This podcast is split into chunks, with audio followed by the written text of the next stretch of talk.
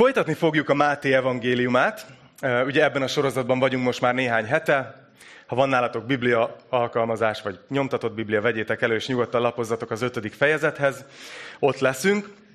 És ugye az a címe a sorozatunknak, hogy az élet újra gondolva. Az egész Máté igazából úgy mutatja be Jézust, mint aki ad egy alternatív víziót az emberek életére. Tehát, hogy van egy gondolat a fejünkben, mindenki keresi a boldogságot, mindenki keresi, hogy hogyan hozhatna ki legtöbbet ebből az életből, hogyan élhetné ezt az igazi életet, amire vágyik a szíve mélyén, akár meg tudja fogalmazni, akár nem.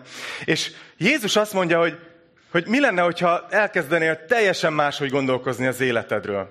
Hogy valahogy teljesen mástól várnád a boldogságodat, mint amitől eddig várod. Egy ilyen alternatív víziót ad. És éppen ezért a Máté evangélium az nagyon, mm, ugye csónakoknál szokták mondani, meg kocsiknál, hogy far nehéz. Máté evangélium az ilyen, az ilyen fejnehéz. Tehát ilyen tanítás központú. Márk evangéliumában, a másik evangéliumban csodák, ezt csinálja Jézus, azt csinálja, ide megy, oda megy, másnap rögtön, azonnal, ez Márk evangélium. A Máté a tanításokra fókuszál. Nagyon sok tanítást vesz elő és mond Jézus, amik ezt az alternatív életet próbálják körbejárni. És ezen belül is az a fejezet, amit ma elkezdünk, és a következő néhány fejezet, az a hegyi beszéd, ami igazából Jézus tanításának is a, az összefoglalása, és azon belül is ez a pár vers, amit ma tanulmányozni fogunk, a boldog mondások, talán, hogyha hallottátok már ezt a kifejezést, ez Jézus tanításának az összegzésének az összegzése. Tehát, hogy ez a, a lényeg, ami, ami Jézusnak a központi ö, üzenete arról, hogy hogyan éljük ezt az életet emberként. Nem tudom, hogy használtok-e mostanában ilyen mesterséges intelligencia eszközöket. Most nagyon térnyerőben van a chat GPT, meg hasonló. Én, én használgatom, és, és az egyik kedvenc funkcióm, hogy beteszek egy, egy internet címet, egy cikknek a címét, mondjuk egy URL-t, és azt mondom, hogy adj nekem ebből egy összegzést, és akkor ő meg így pár másodperc alatt így ad nekem egy összegzést a cikkből, hogy na ez a lényeg ennek a cikknek, és akkor eldöntöm, hogy akarom ezt elolvasni tényleg, vagy nem. Így tudod, érdekes-e ez annyira. Mindenkinek van olyan ismerőse, abban biztos vagyok viszont, aki csak beszél, beszél, beszél, és nem tudod, hogy hova akar kiukadni, hogy, hogy kihámozni valahogy a lényeget. Na hát itt Jézus megteszi nekünk ezt, hogy ő összefoglalja a lényegét nagyon sok mindennek, amit ő mond. Ez egy nagyon tömör, nagyon tartalmas néhány vers. Úgyhogy tőlem szokatlan módon most csak pár verset fogunk átvenni, nem egy egész fejezetet, jó? Úgyhogy, nézzük is ezt. Azért örülök egyébként, gondolkoztam, hogy mondjam ezt, vagy ne, de Pál is azt mondta, hogy aki dicsekszik az Úrba, dicsekedjék. Képzeljétek el, hogy ez a, ez a tanítás, amikor arról fogok beszélni, hogy mi Jézus üzenetének, tanításának az összefoglalása, az eszenciája, a lényege, ez a háromszázadik tanítás, amit a kistarcsai Golgotába tartok. Elég, elég jó, nem? Jó téma, jó téma, ill, illik, a, illik az alkalomhoz. Valaki kérdezte, hogy honnan tudod? Mondom, szerinted nincs erre is egy excelem? Tehát... Hát igen, kicsit ilyen, mindenkinek megvan a maga. Ja, jó, igen, az talán egy jó szó. Sokkal rosszabbak jutottak eszembe. Szóval nézzük Máté 5 első vers. Amikor Jézus meglátta a sokaságot, felment a hegyre, és miután leült, oda mentek hozzá a tanítványai. Ő pedig megszólalt, és így tanította őket. Szóval így vezeti be Máté a boldog mondásokat. Azt mondja, hogy hogy amikor Jézus meglátta a sokaságot, ebben az időszakban Jézust már nagyon sokan követték, azért, mert Jézus felkeltette az emberek érdeklődését. Kíváncsiak voltak, hogy, hogy mit mond, mit csinál. Szimpatikus volt az embereknek. Sokan nem tudták eldönteni, mit kezdjenek vele.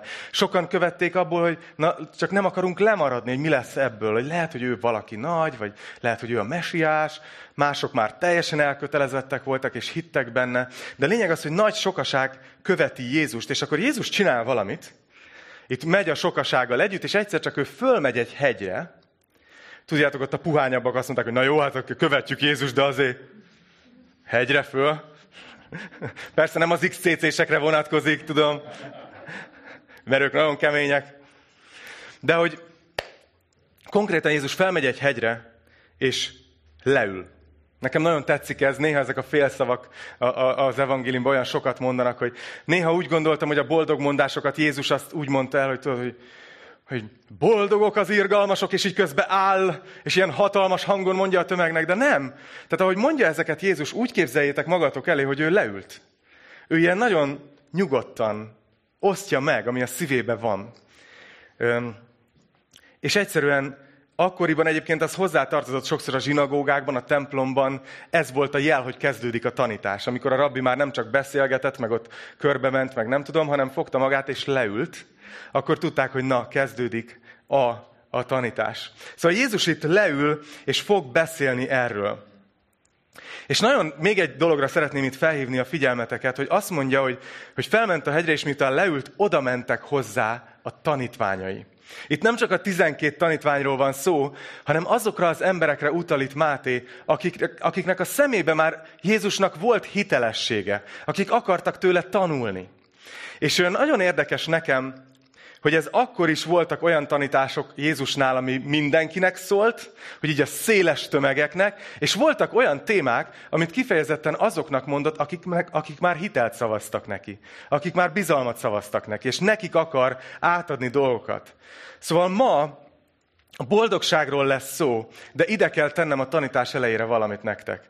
Hogy ez a, ez a bibliaóra, ez a tanítás azoknak fog mondani valamit, akik, akiknek akiknek az van a szívében, hogy lehet, hogy Jézus tényleg tud segíteni ebben, hogy én boldog legyek. Aki, aki úgy áll hozzá, és elég sok ilyen ember él ma a világon, és nem ítélem el őket, csak ott tartanak az úton, hogy ugyan már Isten ne akarjon beleszólni az én boldogságomba, meg honnan tudná Isten, hogy én mitől leszek boldog. Tehát akik, akik még nem szavaztak bizalmat, akik még nem tanítványok, azoknak nem sok értelme lesz ennek a mainak, sőt, elég butaságnak tűnik, amit Jézus mond, vagy értelmezhetetlennek, vagy gyengének. De azoknak, akik itt vagyunk, és szerintem azért jöttünk, nem, ma Isten tiszteletre, mert, mert mi hitelt szavazunk Jézusnak, és akarunk tőle tanulni. Nekünk nagyon fontos dolgok lesznek ebben a részben.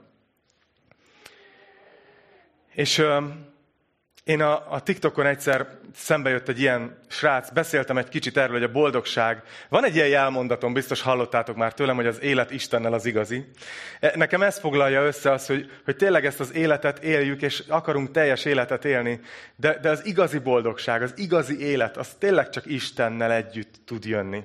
És egyszer mondtam ezt, és, és egy srác teljesen, teljesen kiakadt rajtam. És tényleg nem, nem úgy akarok róla beszélni, hogy hú, de gáz, hogy kiakadt, hanem láttam rajta, így a kommentekben, meg a levelezés, meg utána cseteltünk órákon át, hogy konkrétan őt iszonyatosan felbosszantottam ezzel a mondattal. Mert azt mondja, hogy már pedig ő boldog Isten nélkül is. És értsem meg, hogy boldog. És így néztem ezt a kommentáradatot, és mondom, barátom, ha te annyira boldog vagy, akkor most miért jössz nekem? Tudjátok, általában, amikor valaki bánt, az az ember fáj belül. Az, az, amikor valaki nektek jön bármilyen rossz szándékkal, valószínűleg ő benne van egy nagyon nagy sérülés és fájdalom. Úgyhogy csak lássátok, hogy ez az üzenet, amit itt Jézus mond, hogy mi a boldogság, ez, ez egyébként a világot kiakassza. Lehet, hogy még néhányatokat titeket is kifog. De nem baj. Szóval arról fog beszélni Jézus, hogy kik a boldogok. Ugye somó olyan dolgot fog mondani, hogy boldogok a, és akkor mond róla valamit. Az eredeti szót az többféle nyelv más és más módon adja át. Például az angol nyelvben, talán, hogyha hallottátok már ezt az igerészt, ott a blessed szót használják, ami inkább az áldott, tehát jelenti. De ez azon ritka esetek egyike, ahol a kommentárok szerint egyébként a magyar közelebb áll az igazsághoz, mert hogy, mert hogy a magyar boldogság szó, abban valami több van, mint az angol happy-ben, ugye? Hogy ez egy mélyebb boldogság, ez egy, ez egy mély beteljesedés az emberi lélekben, amiről Jézus itt boldogságként beszél.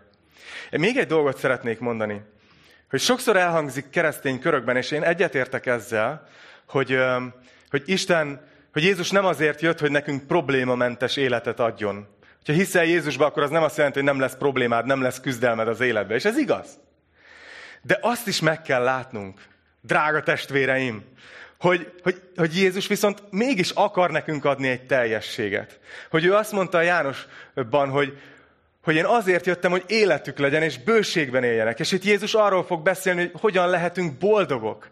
Szóval egyértelmű, hogy, hogy a problémák ellenére Isten elkötelezett abban, ő szeretné, ha mi boldogok lennénk. És szerintem ezt újra el kell fogadnunk, ezt az igazságot, hogy, hogy Istent ne úgy lássuk, mint hogy oké, okay, vagy megyek a boldogságom után, vagy meghajtom a térdemet Istennek, és akkor onnantól kezdve az életem vége van. Hanem, hogy ő akar nekünk egy boldog, egy teljes életet adni. És itt meg fogja mutatni, hogy hogyan. Ez, a, ez egy olyan igerész, amit sokan tanítottak sokféleképpen, és azért nem törekszem arra, hogy ma minden értelmezését elmondjam, de szeretnék megmutatni nektek egy vetületét ezeknek a boldog mondásoknak, ami szerintem néhányatoknak lehet, hogy újszerűen fog hatni. Mert úgy látom, hogy ez a nyolc dolog, amit Jézus elmond, a boldogság, ez valójában nyolc lépés. És egymásra épülnek. Ezt fedeztem fel, ahogy most készültem. Mindegyikről fogok néhány szót mondani, és aztán a végén összefűzöm ezt az egészet. De nyolc olyan hozzáállást mond itt Jézus, amint hogyha végigmegyünk, és magunkévá teszünk, ez alapján kezdünk élni, akkor az életünk egy sokkal boldogabb, egy sokkal teljesebb élet lesz. És ki az, aki készen áll erre? Megnézzük a boldog mondásokat. Jól van. Nagyszerű. Így folytatja Jézus. Így kezdi a beszédét. Boldogok a lelki szegények, mert övék a mennyek országa. Mindegyik boldog mondás így épül fel, hogy Jézus mond valamit, hogy boldogok a valakik, nem a sajtkészítők. Ki látta a Monty python -t. Tehát, hogy boldogok a valakik, mert. És mond, mond egy indoklást. És érdekes lesz ezt megnézni. Itt azt mondja az elsőben, hogy boldogok a lelki szegények, és az egyszerű fordítás magyarban is úgy hozza ezt, hogy boldogok, akik, mit jelent ez, hogy lelki szegény? Tehát Mit kezdünk ezzel? Van róla 5000 tanítás a neten, hogy hogy kell értelmezni a lelki szegénységet, én most elmondom a sajátomat. Az egyszerű fordításnak az értelmezése nagyon tetszik, hogy azt úgy írja, hogy boldogok, akik felismerik, hogy szükségük van Istenre. Hogy boldogok, akik felismerik, hogy szükségük van Istenre. Majd a Gergő kiavít, ha rosszul mondom, mert ő, ő tudós. De én azt olvastam a kommentárokban, hogy a görögben két szó is van a szegény emberre. Az egyik szó, ami azt jelenti, hogy szegény melós, vagy szegény munkás, ezt azokra használták, akik tényleg szegény körülmények között éltek, nagyon szerény életvitelt tudtak élni, de még a munkájukkal éppen annyit tudtak keresni, hogy fent tudták tartani magukat. Nagyon alacsony színvonalon, nagyon gyenge anyagi színvonalon, de még meg tudtak élni éppen. És volt egy másik szó, ami, ami valami olyasmit jelent, hogy valóban szegény, akik igazából, ha mások nem adtak, ha mások nem segítettek, ha, má, ha, ha, ha ő nem koldult, és másoktól nem kapott alamizsnát, akkor felkopott az álla, akkor tényleg neki vége volt. És itt, itt Jézus a másodikat használja. Itt arról beszél, hogy boldogok azok, akik tényleg ilyen valóban szegények. De azt mondja, hogy lelki szegények. És azt hiszem, hogy, hogy itt ez a boldogmondás arról szól, hogy mi hogyan tekintünk saját magunkra, mint emberek. Így 2023-ban is. Kimész, beszélget az emberekkel, hogy tekintünk saját magunkra. Mert Jézus tanácsa az az, hogy ismert fel, hogy Isten nélkül te nem éled túl. Tehát, hogy Isten nélkül, ami belőled van, az túl kevés. Ha nincs Isten, akkor, ne, akkor te nagyon nagy bajba vagy. Hogy legyen egy ilyen alázatod, hogy így indulsz el. Na most ezzel szemben, ha megnézitek, hogy ez mennyire ellentmond annak, amit a világ tol, a világ azt tolja folyamatosan, hogy, hogy minden megvan benned, amire szükséged van. Hogy, hogy te benned ott van mindaz, ami kell. Hogy ismert csak fel egyszerűen, hogy mennyire fantasztikus vagy. Igaz? Ez, ez az üzenete filmeknek, zenéknek, mindenféle dolognak. Tudod, kicsit az, hogy az a világnak a logikája, hogy mint amikor a hűtő előtt állsz egy, egy éjszakai órában, megéhezve valamire, és kinyitod a hűtőt, és nézed, és megszólal az a hang belül, hogy amit keresel, az már benned van.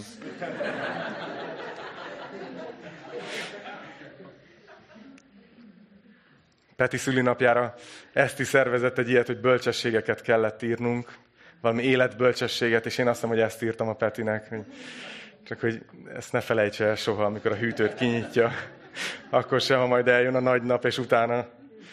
Na jó, Kicsit azt hiszem elkalandoztam. Szóval Jézus itt az első boldogmondásban, én úgy látom, hogy azt akarja kommunikálni, hogy, hogy a, a boldogságnak az első lépése, ha boldog akarsz lenni, az az, hogy ebből az alázatból indulsz.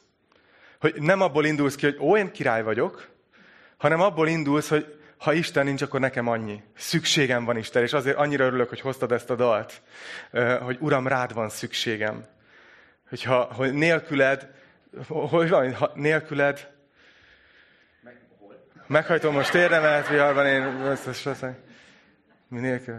Mi nélküled, csak szép. És hát elét hozom a szívemet. Igen. Szóval, hogy ha nélküled vagyok, akkor szét is esik az életem. Ezt, ezt mutatja, és ezt annyira sok helyen látjuk a Bibliában. Le fog esni.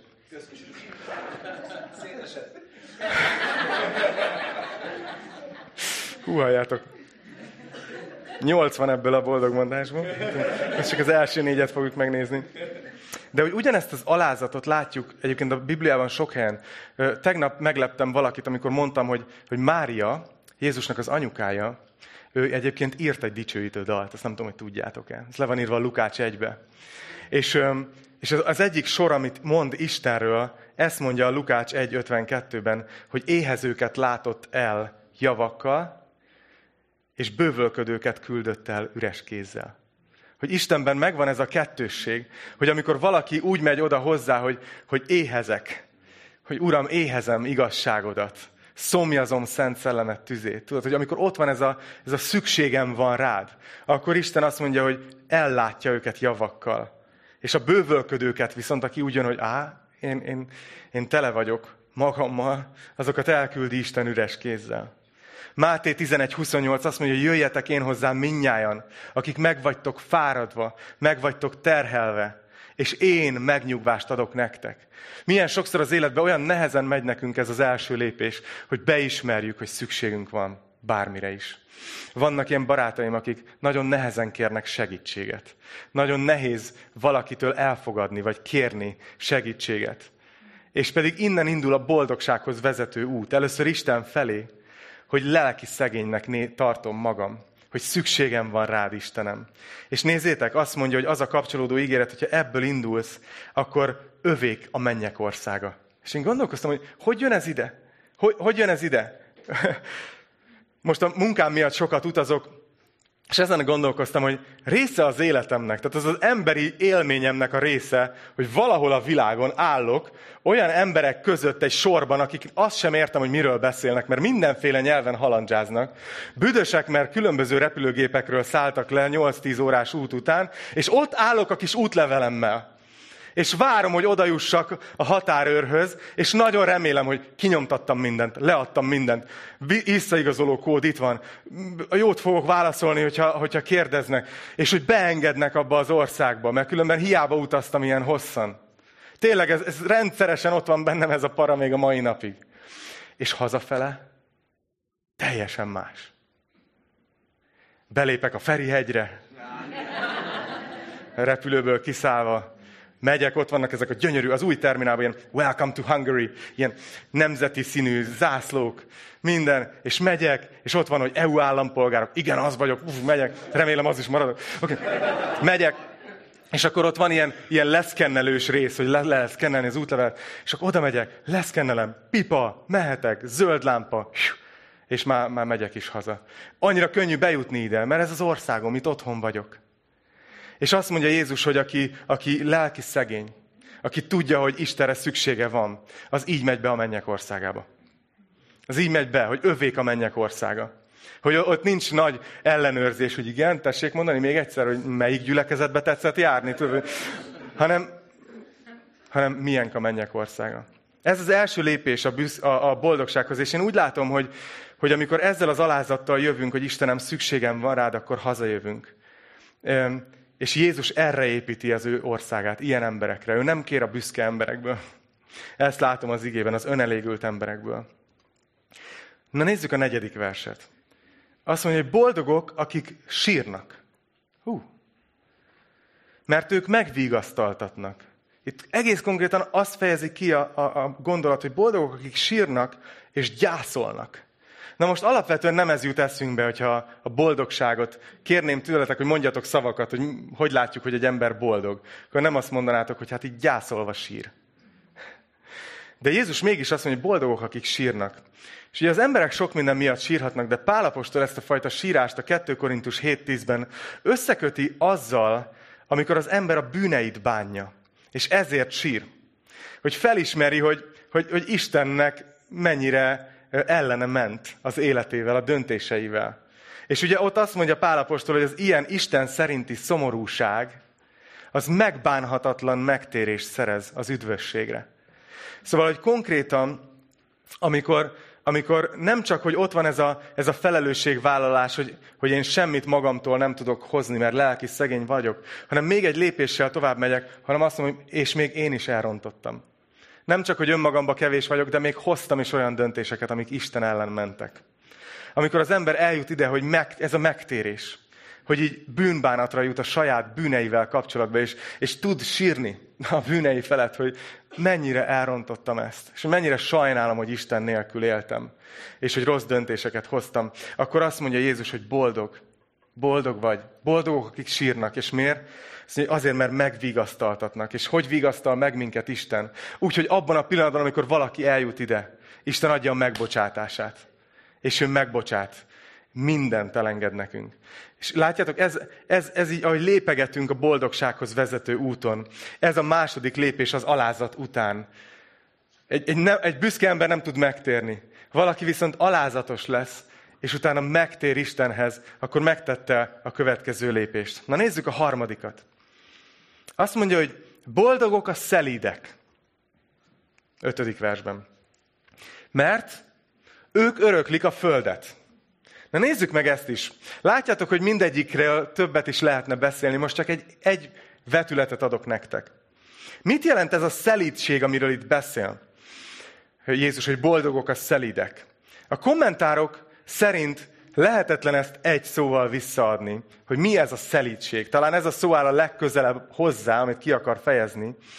De valami olyasmit fejez ki ez a szó, hogy egy kontroll alatt tartott erős személyiség. Tehát ha belegondoltok, amikor, amikor csak, csak belegondoltok egy repülőgépbe, hogy milyen erő van benne, igaz? Hogy milyen energia. Hogy azt a sok száz embert és azt a sok száz bőröndöt így fölemeli a földről, és fölviszi 10 kilométer magasságba. Hogy milyen erő. De ott van, a, ott van a, a, a pilóta, és az ő kontrollja alatt történik ez az egész.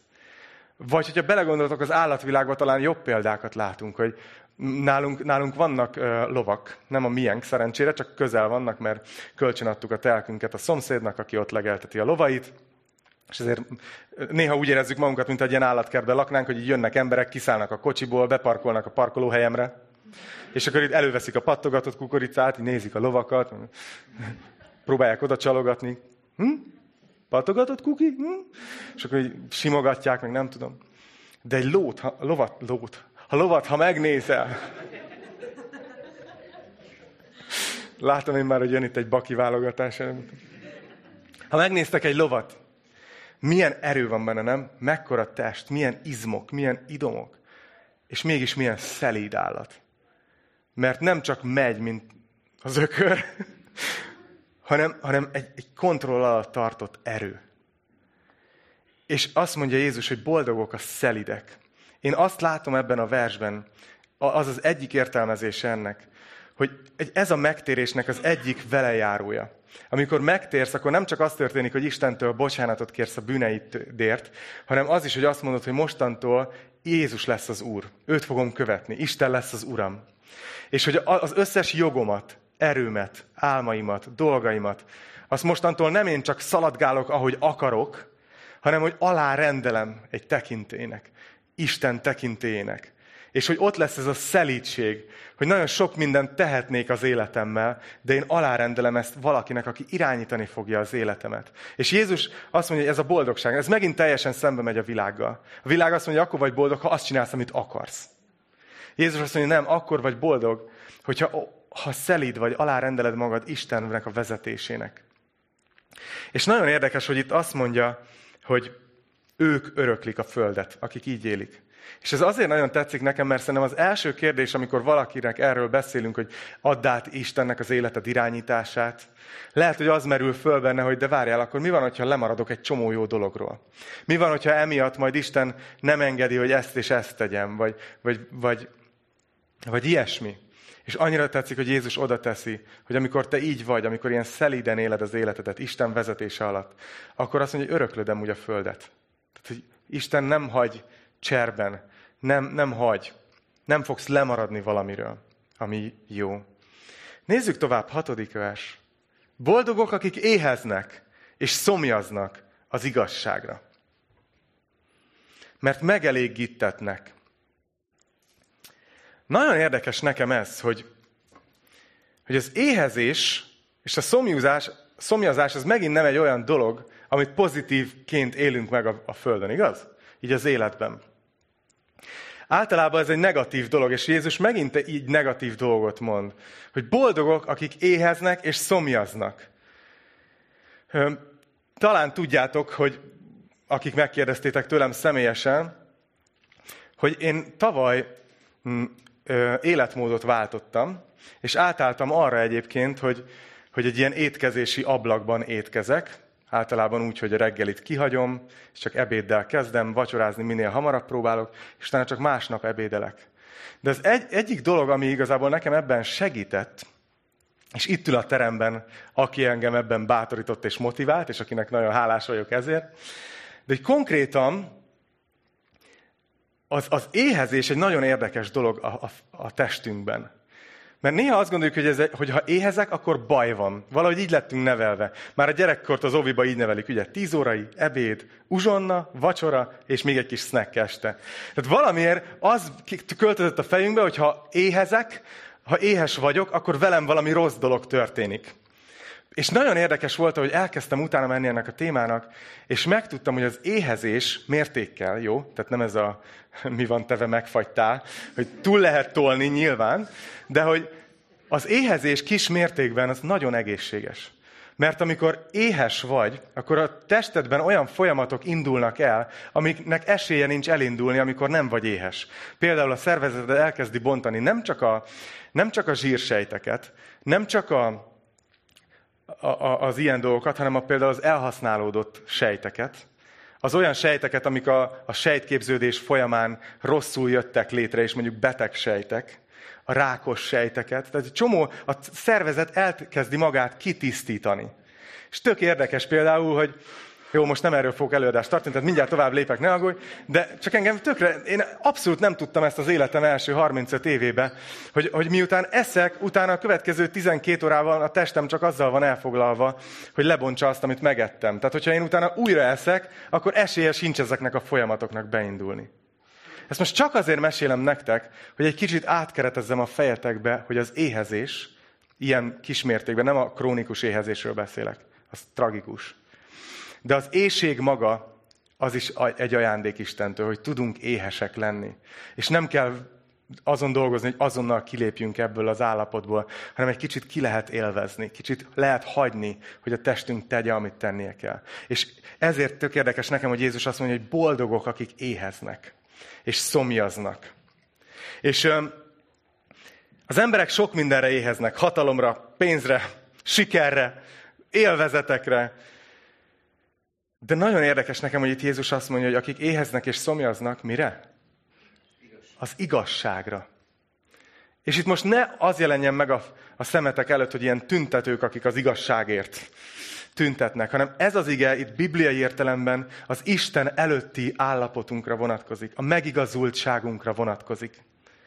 Hogy azt mondja Jézus, hogy boldogok, akikben ott van az az érzés, hogy én éhezem azt az érzést, hogy szeretném, hogyha rendben lennék Isten előtt hogyha az életem neki tetsző lenne, hogy ő, ő az ő szemében elfogadott lennék, és, és igaz lennék.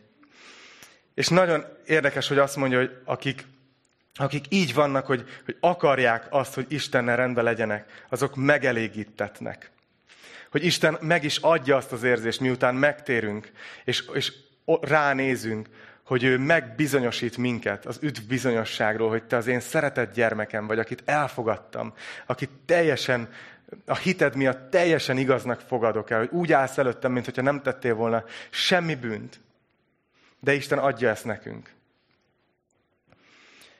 De látjátok, ezért mondtam, hogy aki nem ad bizalmat Istennek, aznak ez semmit nem mond. Ez annak mond valakit, akiben ott van az, hogy igen, én akarok az Istennel rendben lenni. Na nézzük tovább. most egy nagyon érdekes pontra érkeztünk, mert eddig azt láttuk, hogy a boldogsághoz vezető út az az, hogy ugye először van benned ez az alázat, aztán ott van benned az, hogy megbánod a bűneidet, és megtérsz, utána átadott életet élsz, Isten vezetése tekintelye alatt, és most itt van ez az Istennel való kapcsolat fontossága. Látjátok, hogy hogy építi Jézus, hogy mi a boldogság? És a következő lépésbe viszont már azt mutatja, hogy hogyan viszonyunk más emberekhez, ha ide megérkeztünk. És ez tökre fontos. Azt mondja a hetedik versben, hogy boldogok az irgalmasok. Mert ők irgalmasságot nyernek. Ha neked megbocsátottak, ha te tudod magadról, hogy te magadtól semmire nem vagy képes, és tettél egy csomó hibát életedbe, de oda mentél Istenhez, megtértél, bocsánatot kértél tőle, rendezted vele az életedet, és Jézus halála miatt egy megigazult ember vagy, akkor nem leszel büszke. Jó esetben.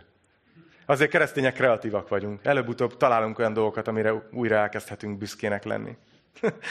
De itt azt mondja, hogy, hogy akkor irgalmas leszel. Boldogok az irgalmasok. Az irgalom azt jelenti, amikor ránézel egy emberre, ki lehet, hogy éppen most osztja meg veled, hogy most készül elkövetni az élete legnagyobb butaságát. Vagy most osztja meg veled, hogy éppen mit követett el az elmúlt egy évben, vagy tíz évvel ezelőtt, vagy húsz évvel, és hogy tette tönkre az életét. És ahelyett, hogy azt mondanád neki, hogy hú, de gáz vagy. Hő, majd imádkozom, érted? Ez nagyon, ez durva. Hogy ilyen keresztény kiakadás. Ehelyett úgy nézel a másik ember, hogy figyelj, a bűn tönkretette. Lehet, hogy elhomályosította a tekintetét, lehet, hogy hozott olyan döntéseket, amit igazából, ha Isten eljárna, ő se hozott volna, és, és szenved a következményektől. És ott van ez az írgalom. Ott van ez, hogy, hogy én nem lenézlek, nem elítéllek, nem, nem ellöklek, hanem azt mondom, hogy figyelj, sajnálom, de megértelek, itt vagyok veled. Ott van ez az írgalom, annyira tetszik, hogy Jézus ugye, ahogy viszik oda az, az asszonyt, akit házasságtörésen kaptak. És hogy Jézus ott mennyire irgalmas már. És hogy látjuk a másik oldalt is, hogy mennyire irgalmatlanok. Tudod, aki nem ismeri a kegyelmet, az kegyetlen. Magához is, és másokhoz is. Hogy konkrétan azt látjuk, hogy, hogy ott hozzák Jézus, hogy na, ezt az asszonyt rajta kaptuk házasságtörésen. Na mit mondasz? Mózes azt mondja, meg kell kövezni. Te? És Jézus így lehajol, és ír a, ír a földre. Nem, nem is megy bele a beszélgetésbe. Pedig jó dolgot tett az az asszony? Nem. Lett volna olyan bölcsesség, amit Jézus elmondhatott volna, hogy legközelebb jobb döntést hozzon? Lett volna. Ennek volt az ideje? Nem.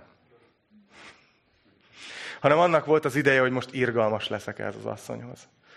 És azt hiszem, hogy mi sokszor előrébb ugrunk. Tudod, me, megyünk, emberekkel beszélgetünk, és előrébb ugrunk. És valaki megosztja, hogy, hogy milyen dolgot tett, vagy mit, mit, milyen döntést hozott. Nemrég beszéltem emberrel, aki tudod, elmondta, nem, tehát hogy inkább nem is mondok példákat, elkezdtek találgatni. De hogy olyan durva dolgokat osztanak meg velem sokszor emberek, hogy így a lelkem így ah, szétszakad. De az én dolgom nem az, hogy kioktassam, hogy helyre tegyem, hanem az első dolgom az az, hogy csak irgalmas legyek. És nézzétek azt mondja, hogy, hogy boldogok az irgalmasok, mert ők irgalmasságot nyernek. Aztán megy tovább, nyolcadik vers, azt mondja, hogy boldogok a tiszta szívűek, mert ők meglátják Istent. Itt a tiszta szív, az arról beszél az eredeti nyelven a kommentárok szerint, ami ez a, amikor tisztán egy valami felé mész. Tehát nem próbálsz két vasat tartani a tűzbe, hanem egyértelmű, hogy te neked hova szól a hűséged. Hogy te teljesen Istené vagy. Hogy nem azt mondod, hogy tudod, Jézus mondta ezt, hogy nem szolgálhattok két úrnak. Nem lehet az, hogy ó, szeretem Istent, de azért szeretem a pénzt is. Hogy azt mondja, nem szolgálhattok egyszerre Istennek és a mammonnak. És hogy azt mondta, ez az a tiszta szív, ami egy irányba elkötelezett. És ezt mondja Jézus, hogy ez is a boldogság titka. Boldogok a tiszta szívűek, akiknek egy fókuszuk van, egy, egy dolog motiválja őket az életben. Azt mondja, hogy azért, mert meglátják Istent. És aztán azt mondja, hogy boldogok, akik békét teremtenek, mert ők Isten fiainak neveztetnek. És itt megint csak nem az ENSZ béke nagyköveteire kell gondolni, hanem ez a békesség, amiről itt szó van, az a, egy, megint egy bibliai téma, amit később az apostol ki is bont, Pálapostól, amikor a, a 2 Korintus 5.18-ban azt mondja, hogy, hogy ugye ránk bízta Isten, nem csak, hogy megbékéltetett minket magával, akik az ellenségei voltunk, hanem ránk, Ránk bízta a békéltetés szolgálatát. Tehát nem tudom, hogy tudjátok-e, hogy nekünk egy kicsit az a feladatunk a világban, hogy megyünk az emberek közé, és segítünk nekik kibékülni Istennel. Mert nagyon sokan haragszanak Istenre. És mindannyian elkövettek dolgokat, ami miatt Isten haragja is rajtuk van. Amíg nem térnek meg. És, és felfogjátok, hogy mekkora mekkora kiváltság ez részünkre, hogy, hogy konkrétan Isten azt mondta, hogy oké, okay, én elvégzek mindent, hogy, hogy az ember megbékélhessen velem. Az ellenségeim, mert kibékülhessek. Kéne valaki, akire rábízhatnám, hogy, hogy ezt a tárgyalást így intézze, vagy ezt a folyamatot segítse. És azt mondta Isten, hogy á, a gyülekezet. Ők lesznek azok. Ő rajtuk keresztül akarom ezt csinálni. Hogy majd ők mennek, az én lelkemtől betöltve, és és békét teremtenek. Segítenek az embereknek megbékülni Istennel. Amikor evangélizálok online, nagyon sokszor, szinte minden nap megkapom ezt a kérdést. Van, van egy ilyen, mostanában hétköznapokon szoktam reggel nyolckor csinálni a TikTokon egy ilyen élő adást, bekapcsolódnak emberek, kérdezgetnek, válaszolni próbálok, imádkozok értük, aztán menjetek Isten hírével, irány a nap. És a leggyakoribb kérdés, ami feljön, ez a miért engedi meg Isten a szenvedést? Miért engedi meg Isten, hogy ennyi rossz dolog történjen, ennyi, ennyi kegyetlenség és, és, és rossz dolog történjen a világon? És most már kialakult, hogy mit mondok erre. Hát, ha nektek is hasznos. Mindig azt mondom, hogy valamiért azt gondoljuk mi, emberek, hogy hogy két részre lehet osztani az emberiséget. Hogy vannak a jók és vannak a rosszak. Mi természetesen ugye nem kérdés, hogy a jókba tartozunk. Így innen indulunk. Jézusnak az első pontjával kicsit baj van, ez a lelki szegény, mindegy. De hogy mi vagyunk a jók, és a, a szenvedés az, az mások miatt van. Én meg vagyok győződve róla, hogy a Földön a szenvedés 95%-a az em, más emberek döntései és viselkedése miatt van.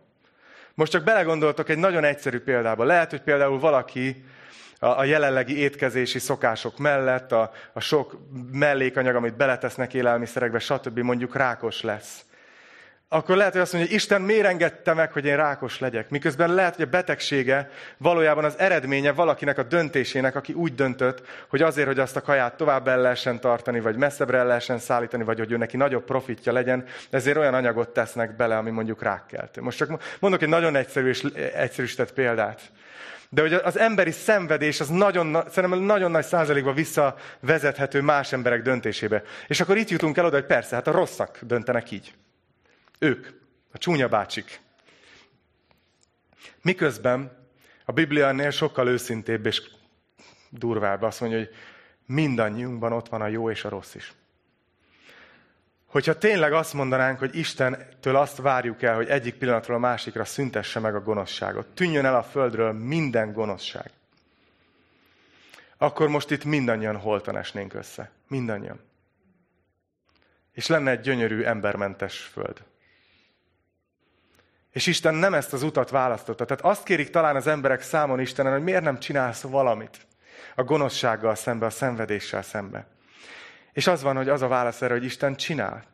Csak azt az utat választotta, amiről itt beszélünk. Azt az utat választotta, hogy ő megy, és egyesével a szíveket megpróbálja visszanyerni magának. És minden egyes ember, aki megbékél Istennel, és Istenbe hisz, utána átformálja az életét ez az Istenbe való bizalom. Ő már más döntéseket fog hozni. Ő már talán kevesebb szenvedést okoz. Egyre kevesebb. És Isten így veszi fel a szenvedéssel és a gonoszsággal a harcot a világban. Isten nem passzív. De ő neki ez a módja. Szívről szívre halad. És egyesével használ minket, hogy a békéltetés szolgálatában részt vegyünk. És végül a legnépszerűbb, a legszívmelengetőbb, a legoptimistább boldogmondás. Boldogok, akiket az igazságért üldöznek. Mert övék a mennyek országa. Boldogok vagytok, nézzétek, Jézus erről beszél leghosszabban. Boldogok ha én, vagytok, ha én miattam gyaláznak és üldöznek titeket, és mindenféle rosszat hazudnak rólatok. Örüljetek és újongjatok, mert jutalmatok bőséges a mennyekben, hiszen így üldözték a profétákat is, akik előttetek éltek. Jézus erről beszél a leghosszabban, és itt, itt jövünk vissza oda, hogy ugye azt mondtam, hogy, hogy, hogy a keresztény élet az nem problémamentes. És itt Jézus azt mondja, hogy lehet még egy boldogság abban is, amikor nehézségeken megyünk át. És szerintem ezt kicsit láthatjuk tágabban. Itt Jézus az extrém, a legdurvább dolgokat mutatja be, amikor öldöznek, amikor a fizikai egészséged, a testi épséged is, és a lelki épséged is veszélyben van.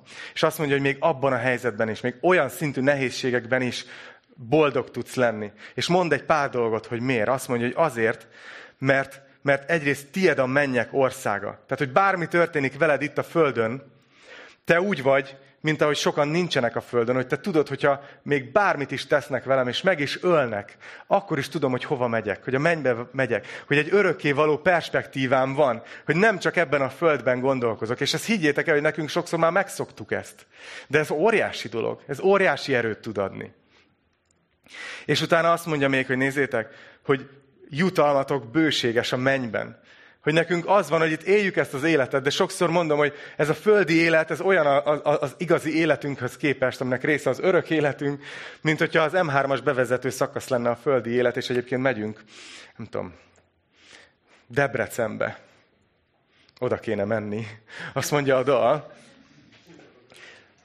Hú, ez, ez nagyon, nagyon... Ezt én is, én is érzem. De hogy látjátok, hogy, hogy ezt mondja, hogy boldogok vagytok. És hogy ezek a dolgok segítenek. Beszélgettem a héten egy, egy, egy sráccal, és azért, hogy nem tudom, hogy hogy működik abban az országban már a mesterséges intelligencia, de ők elég jók ebben, úgyhogy nem mondom, hogy melyik országból való, de egy olyan országból, a keresztényeket masszívan üldözik, és, és nagyon egrecíroztatják a gyülekezeteket, és, és nem legális bemenni oda keresztény misszionáriusoknak. És ő most éppen nem otthon él, hanem tanul teológiát, mert, mert azt mondja, hogy olyan szinten szaporodnak a gyülekezetek, hogy muszáj, hogy legyenek, akik mennek vissza, és képzik a pásztorokat, és, és segítik őket a szolgálatban, hogy, hogy menjen előre az Úr munkája. És így kérdeztem tőle, hogy így, így nem félsz visszamenni? Mert hogy ő majd tervez egy pár éven belül, egy-két éven belül visszamenni. Azt mondta, hogy de félek. Nem, de, de mi történhet veled? Vagy így, mi, tudod, próbáltam így puhatolozni, mi várhat rád, vagy milyen szintű üldöztetés, hogy csak elnye, benye, vagy, vagy meg is ölhetnek, vagy mi, és azt mondta, hogy figyelj, bármi megtörténhet. Bármi. Amit akarnak, azt csinálnak velem. És így azon gondolkoztam, hogy mekkora valódi példa arra, hogy, hogy milyen, és ez, ez a férfi, ez boldog. Nem úgy, ahogy a világ gondolja, hogy mi a boldogság, hanem így megy bele az ellenséges területre. Így megy bele a feladatába, ahol tudja, hogy bármi várhat rá. És mégis boldog. Mert Jézus igazat mondott itt a boldog mondásokban. Szóval szeretném most nektek ezt így az egészet így összecsomagolni. És utána még hoztam nektek egy ajándékot, mindjárt elmondom, hogy mi az. Úgy látom, hogy Jézus itt arról beszél, és tudom, hogy sokféleképpen lehet a boldog mondásokat tanítani. Én most ezt a megközelítést választottam, hogy úgy látom, hogy ez egy ilyen nyolc lépés a boldog élethez. Azt, azért adtam azt a címet ennek a bibliaórának, hogy szokatlan út a boldogsághoz. De hogy konkrétan ezt a folyamatot látjuk, és hogy hagyj menjünk akkor végig újra gyorsan. Hogy a boldogsághoz vezető út az talán ott kezdődik, hogy felismerem, hogy nem tudok semmit letenni az asztalra, hogy szükségem van Istenre. Ugye ezt mondja, hogy boldogok a lelki szegények. Utána felismerem, hogy nem csak, hogy szükségem van Istenre, hanem a saját döntéseimmel is hozzájárultam az állapotomhoz, hogy sajnálom a saját bűneimet. Ugye azt mondja, hogy boldogok, akik sírnak. És aztán, hogy alárendelem magam, átadom az életemet Istennek. Átadom az ő tekintélyének. Azt mondom, hogy itt vannak az álmaim, a vágyaim, a terveim, és vezess te. Te vagy az Úr, amit te mondasz, én arra megyek, amit te mondasz, én azt csinálom. Azt mondja, hogy boldogok a szelidek, akik nem pöckösködnek Istennel szembe, hanem ilyen szeliden alárendelik magukat az ő vezetésének. És azt mondja, hogy a, a következő lépés, a negyedik, ezt néztük, hogy, hogy az embernek mindennél fontosabb, hogy, hogy a személyes kapcsolata Istennel az legyen egy jó helyen. Azt mondja, hogy ugye hogy boldogok, akik éhezik és szomjú hozzák az igazságot. És aztán beszéltünk erről, hogy viszont mások bűnével szemben megértő vagyok. Nem okézom, nem aláírom, de megértő vagyok, irgalmas vagyok. És utána elkötelezett maradok Isten iránt, ugye boldogok a tiszta szívűek, segítek másoknak is kibékülni Istennel. Ha belegondoltok, ez, ez egy olyan küldetés, olyan sok ember van ma a Földön, aki azon gondolkozik, hogy mi az életem értelme. Miért vagyok ezen a Földön? Mi értelme ennek az életnek? Ez. Hogy ebben, amit mondtam, hogy Isten felveszi a harcot. Isten nem passzív, de minket be akar vonni. És ad egy küldetés nekünk, hogy, hogy mi is a békét teremtsük. És végül az van, hogy ellenálló vagyok a nehézségekkel szemben. Mert ott van Isten ereje, ott van a mennynek az ígérete, ott van a jutalomnak az ígérete, ott van a perspektíva, hogy, hogy nem itt vagyok. Úgyhogy nagyon remélem, hogy ez a tanítás, ez, ez nektek segíteni fog, amikor, amikor olyan helyzetbe kerültek a héten vagy a következő időszakban, hogy nem érzitek magatokat boldognak. És, és szeretnétek boldogabbak lenni. Akkor menjetek vissza ehhez.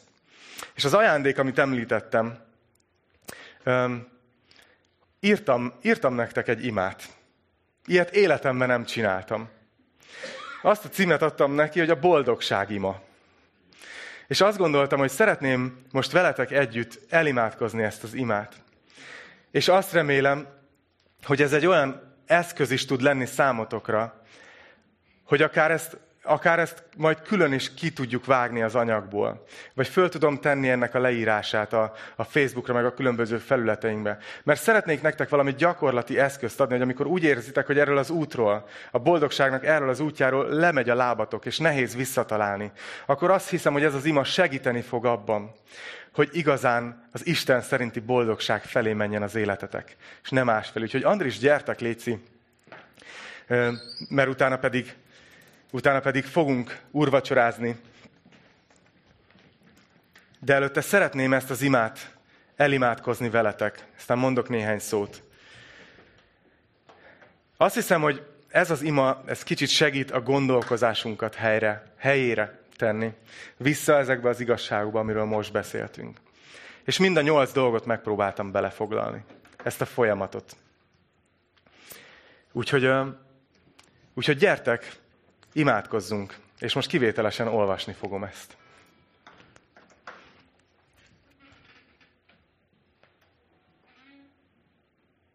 Még mielőtt elkezdem, csak hagyd mondjam nektek azt, hogy ahogy az elején mondtam, ez azoknak szól, nyugodtan egyébként, amikor készen álltok, majd bazseválhattok.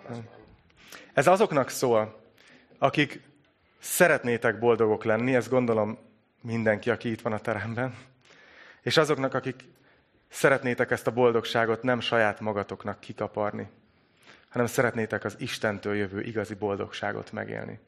Úgyhogy ha te így vagy most itt, akkor imádkozzuk együtt ezt az imát. Mennyei atyám, szeretném az életemben megtapasztalni azt az igazi boldogságot, amit te is terveztél az életemre nézve. Nem azt a boldogságot, amit a világod, hanem azt, ami belőled fakad.